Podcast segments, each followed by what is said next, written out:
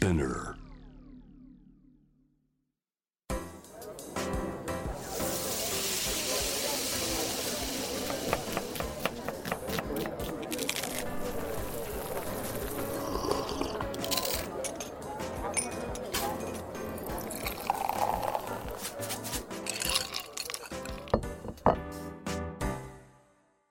味な副音声ボイスオブフード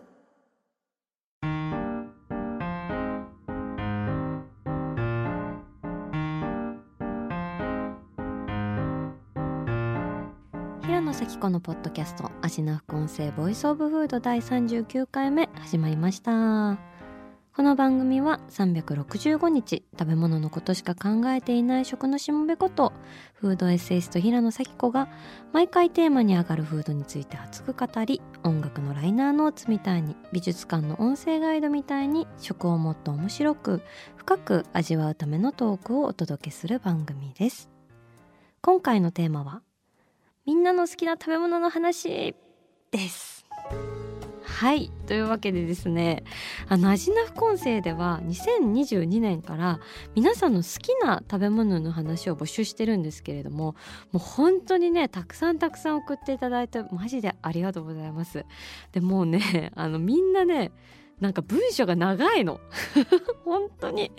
もう熱量を感じる食への愛のお便りをねいただいてました私本当にそれ読んでるのが至福なんですけれども今日はですねそんなみんなの好きな食べ物の話をねあのー、ちょっと紹介していく回っていう形でやっていけたらなと思っています。じゃあ早速紹介していきましょうか。一つ目。ラジオネーム腹持ちさん。平野さんスタッフの皆さんこんにちは。こんにちは。いつも配信を楽しみに日々過ごしています。平野さんはじめ食に熱い方々とのトークはとても面白くいつまでも聞いていたいと思います。さて本題ですが私の好きな食べ物はお惣菜の松岡のもちもち生麩の彩り揚げ煮です。気になる。なんとカラフルな生麩たちが油で揚げられ甘辛いタレに絡んでいるのです。店頭だと鍋にたくさん積み上げられているので私はそれだけでテンションが爆上がりです。口に入れた瞬間じゅわーっとタレの味が広がり噛み応え満点の生麩たちとの校内での戦いが始まります。それはそれは弾力がありもちもちもごもご噛もうとするとカウンターを受ける感覚ですが無心で食べ続けられます。両親が共働きだったこともあり母が仕事帰りにデパートでお惣菜を買ってきてくれることがありました。その中で一番心躍ったのがこの生麩です。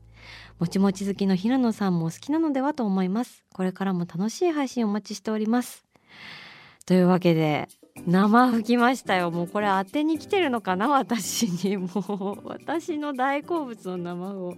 いやーお惣菜の松岡知ってますよ。もうほんとすごいいろんなデパ地下に入ってるよね。あの新宿伊勢丹にも渋谷の東急フードショーにも入ってますしさ。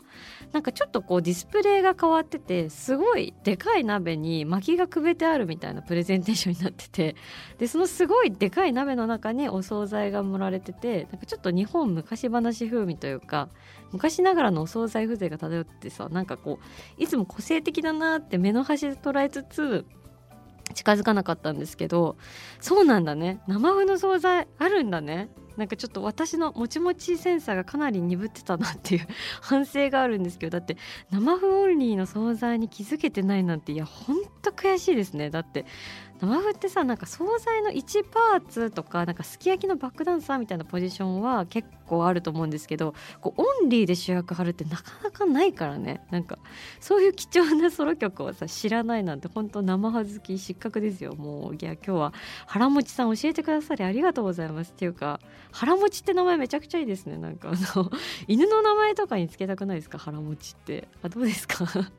あとあの犬の名前で言うと私白い犬を飼って花巻と名付けたいっていう夢があってこの話したことあるかな？したことないかもしれないですけどあの天使に出てくる白くてふわふわな花巻ね。え試食あるんですね？いややった！試食嬉しい！えー、じゃあちょっと出てきていただいて。えー、試食うわ ありがとうございます。うわ嬉しい！いやてか今日食べれると思ってなかった。うわマジでありがとうございます。えー、超美味しそう。マジでもっちもちの分厚い生麩が3色。ピンク黄色緑。でこれ揚げられたやつがさなんかみたらし団子みたいなタレにまとわりつかれていてしかもそこに黒いごまがたくさん振ってあるよ。めちゃめちゃ美味しそう。えー、ちょっと開けますね。わーやった あー最高いただきます。うん。うん。うわこれ最高じゃないですか。カウンターって言ってる意味が分かった。すごい分厚いからめちゃめちゃ跳ね返してきて本当に。えー、これちょっとなんか気抜くと窒息しそうなくらいの弾力感。いやめちゃくちゃ美味しいですね。味もね大学芋みたいな感じ。大学芋生麩っていう感じで甘辛くてもちもちでこれたまんないですね。で今写真見てるんだけどさこのあのディスプレイされてる状態のもうほんとなんかこうブワーってでかい皿に盛られててすごいなんか大きなお花みたいになっててすごい世界観的には村上隆みたいなちょっとカラフルで夢ある感じになっててすごい もうこれほんと生ふざきの天国じゃん。マジ知らなかったの。ほんと悔やまれる。本当にありがとうございます上持先生。いや今日ね新宿伊勢丹から来てくださったそうなんですけどね。これ絶対また買っちゃうと思います。でも私結構新宿伊勢丹のデパ地下行くんですけど全然気づかなかったな。やっぱ好きなものって結構固定されちゃうじゃないですか。私伊勢丹の食品フロアだと中華料理の風冷花っていうのがあるんですけどそこの黒チャーハンと酢豚があってそれ買っちゃうの？でもうそのさ酢豚もさ具が豚しか入ってない超ストイックなやつで。でもどっちもそのチャーハンにしても酢豚にしてもめちゃくちゃ茶色い料理なんですけどまあ茶色い料理に混ぜ物はないってまあ言われすぎてい定説ありますけど本当に最高の茶色セットなのねでそればっかり食べちゃうんですよ本当にだからちょっと次は絶対お惣菜の松岡に行って、あのー、もうちょっと攻めていきたいなっていう風にすごい思いました本当に教えてくれてありがとうございますはい続いてはラジオネームよだみさん私の好きな食べ物はスーパーでよく見るあの赤いパッケージの大きなパスコのチョコチップメロンパンだふわっとした生地と端っこのビスケット生地のサクッとしたギャップがたまらない。あの食感と満足感のあるサイズに私は高校生の時から今までずっと虜である。高校の時雪国で育った私は電車がよく遅延し1限目に遅れて授業に参加していた。そんな日は私にとってラッキーデーである。電車の遅延を理由にスーパーに寄ることができパスコのチョコチップメロンパンをゲットできるからだ。チョコチップメロンパンを片手に古典の授業途中の教室に入ったあの勝ち組感が忘れられない。糸お菓子そしてあのチョコチップメロンパンはなんとトースターで2分するだけでビスケット生地がよりカリッとしふわっとした生地がこんがりすることでより美味しさを増す。私のおすすめの食べ方はチョコチップメロンパンをまず2等分し片方はそのままでもう片方をトースターでカリッとさせることだ。1つのパンで2つの楽しみ方ができ420キロカロリー95円と最高のコスパを兼ね備え私の青春であり続けるパンは他にないだろう。いやー名分いただきましたね。糸お菓子入れていただいて私糸お菓子ってね実は私の口癖なんですよ。糸お菓子ってこうちょっとなんだろう趣深いみたいなこうなんだろう仕事でかなりこうあの追い詰められた時とかに大体糸おかしいみたいな感じで唱えることによって サバイブするっていう風によくやってるんですけど、まあ、多分これお菓子とね糸お菓子っていうのをかけてくださったんだなっていうところですごいもう名文いただきましたけどね。パスコにそんなパンがあるんですね。私それ知らなかった。あの今画像見てるんですけどすごいなんか混ぜわけないでしょって顔してるねこれ。めちゃくちゃ美味しそうですがなんでこれも今日試食いただけるですかね。嬉しい。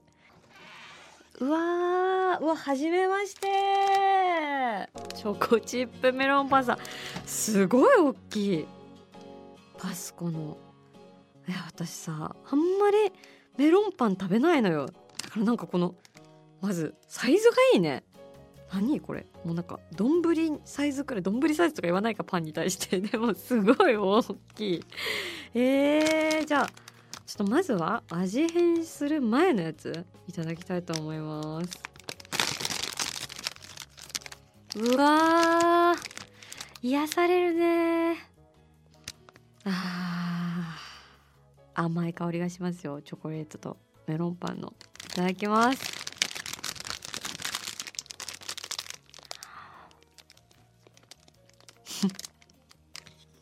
う ん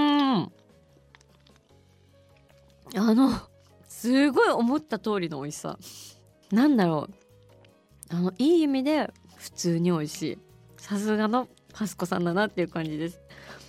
うわー私ねでもパスコこと敷島製パンのことめちゃくちゃ愛してますからね。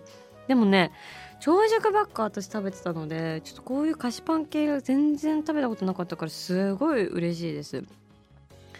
ちなみにね調べてみたらパスコはねパン敷島カンパニーの頭文字の造語だそうですよ。でパスコの P はパンなんだね。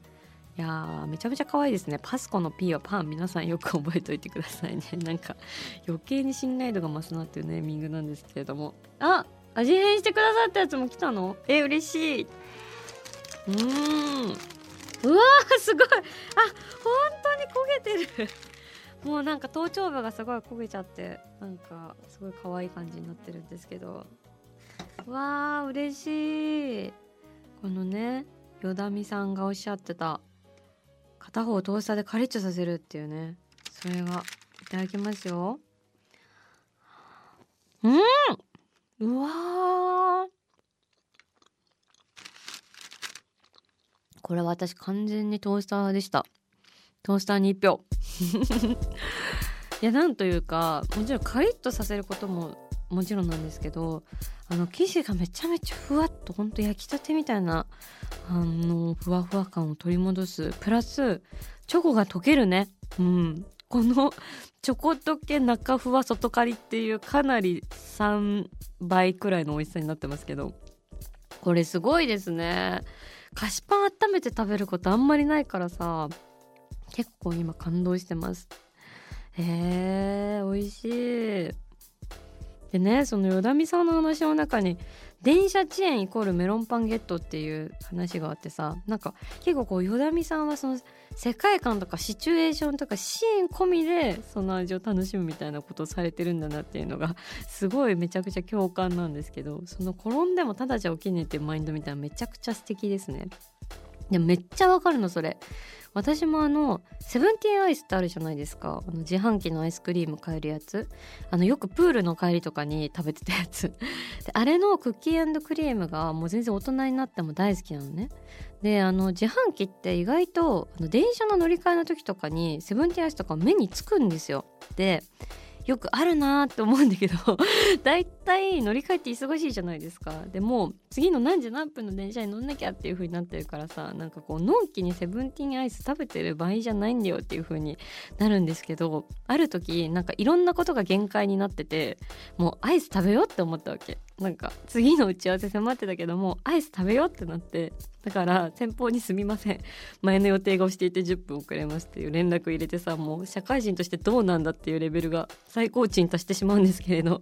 それで1本電車見送ってセブンティーンアイスのクッキークリーム買って駅のベンチで食べた時もうなんかすごい幸せだったんですよね。もう社会の歯車から抜け出して自分の時間を生きているっていう感じでですね。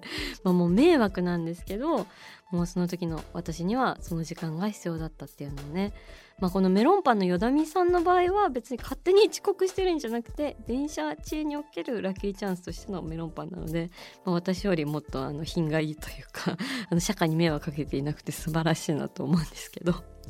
あのみんな本当に忙しいと思いますがこういうラッキーチャンスの時間をねどうか大事にしていただきたいなというふうに思います。はい。じゃあ最後かな、えー、お便り読みたいなというふうに思います。ラジオネームあんこに人生を狂わされた女さん。平野さんはじめまして。ラジオを聞いては平野さん独特の言い回しや初歩の表現力語彙力愛に毎回感動しています。さて私の好きな食べ物はズバリ硬いものです。あんこに人生を狂わされたはずなのに硬いものの話でごめんなさい。いや本当だよね。ななんでなんであんこに人生を狂わされた女は硬いものの話をするんだって感じなんですけど。はい続き読んでいきますね。一つ目は銀座立花のコロです。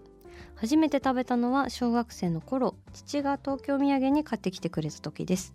初めてこのかりんとうを食べた時の脳に稲妻が走ったかのような感動を今でも覚えています。飴でコーティングされたかりんとうを食べるのは初めてでしたから私にとってはガレリオの地動説の提唱に等しい衝撃でした。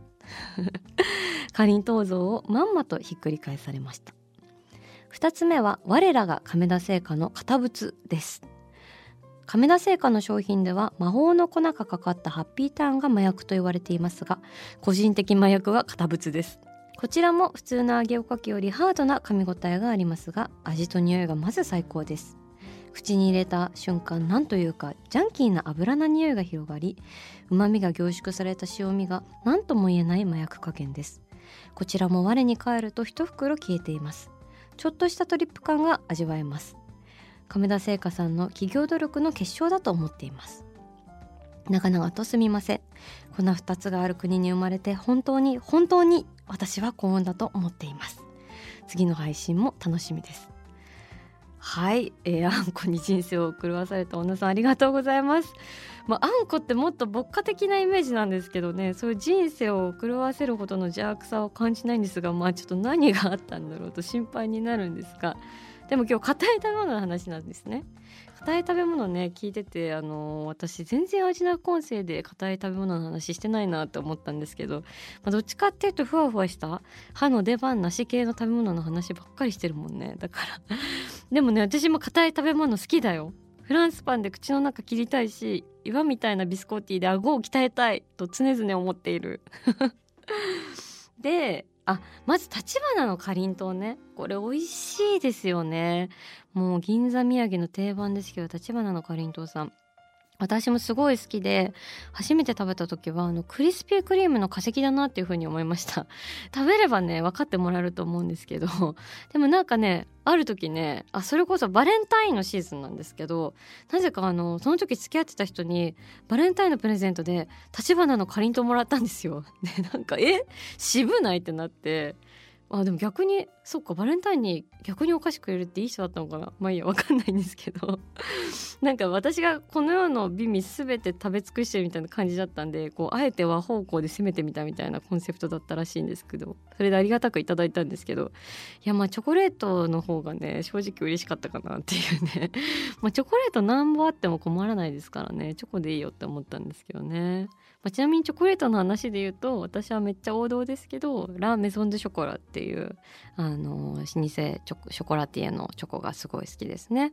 あとフランスだとパトリック・ロジェとかジャック・ジュナンっていうのが好きなんですけど、まあ、日本ではなかなか出会えないんですが、まあ、チョコの話をねあえてバレンタインシーズンしないという感じの味な副音声ですが これはまたいつか話せたらなというふうに思いますがそれから、えー、話それちゃいましたけど亀田製菓の堅物ね。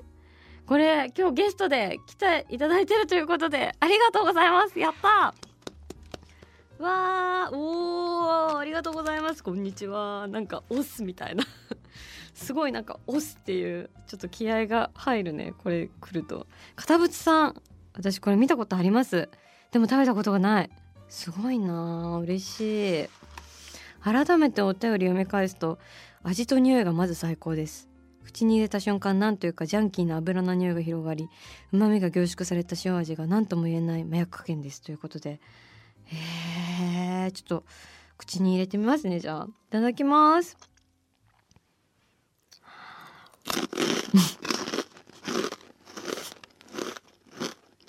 うん。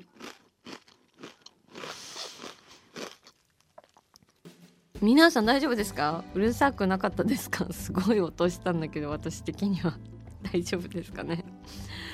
うんこれ本当にすごいこうなんだろう爆発力。噛んだ瞬間のガシャーンっていう。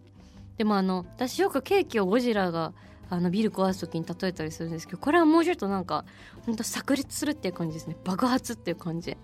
でおっしゃる通りジャンキーな油。うん。確かに油の香りはしっかりする。でもこれがなんかいい方向に転じてるね。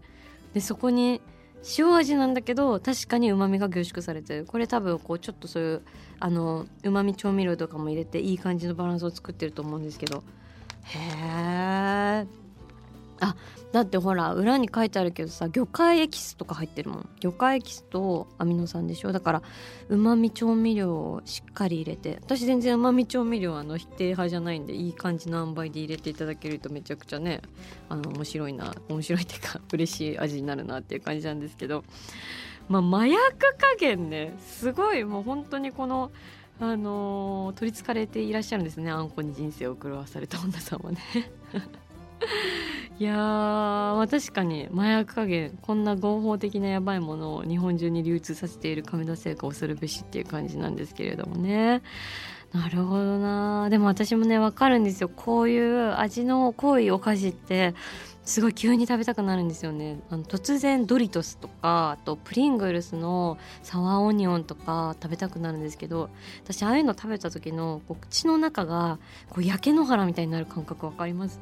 ちょっとわかんないかもしれないんですけど。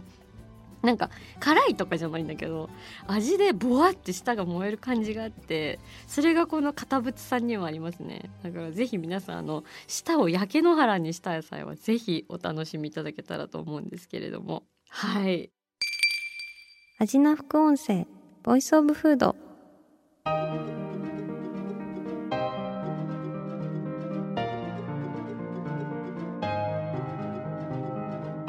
はい。というわけで今回はみんなの好きな食べ物の話というテーマでお送りしましたがいややっぱり好きな食べ物の話って本当に楽しいですね。もう私日常生活でも人の好きな食べ物の話聞くの好きなんですけどこうやってお便り読んでるとあ私もそこ好きっていう共通点見つけたりとか思いがけない好きな食べ物を思い出したりとか私はもう立花のかりんとうであのバレンタインにもらったことを思い出したりとか。あとその食べ物の別な魅力がね知れたりしてねすごいなんか楽しかったですね。なんて平和なんだこの世界はって感じで好きな食べ物の話してると本当に幸せなんだなっていうのがすごい分かりました。で引き続きこの好きな食べ物の話の会はやっていきたいなと思っているのでお便りどしどし募集しております。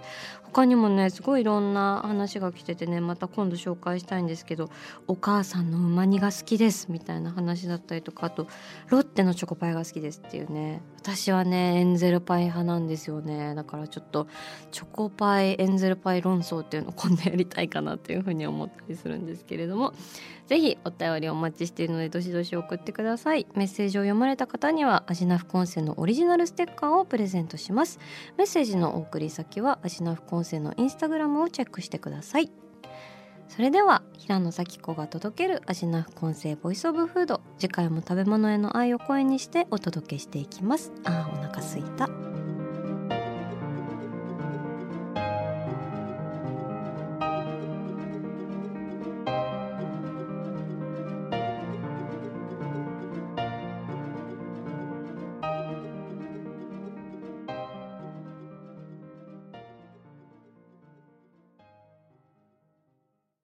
ここでスピナーからのお知らせです。スピナーでは企業やブランドの魅力やストーリーをポッドキャストとして制作配信するお手伝いをしております。ポッドキャストを通してお客様とのタッチポイントの創出とエンゲージメントを向上させてみませんか？お問い合わせは概要欄の URL かスピナー .com のスピナーブランデッドポッドキャストからお願いします。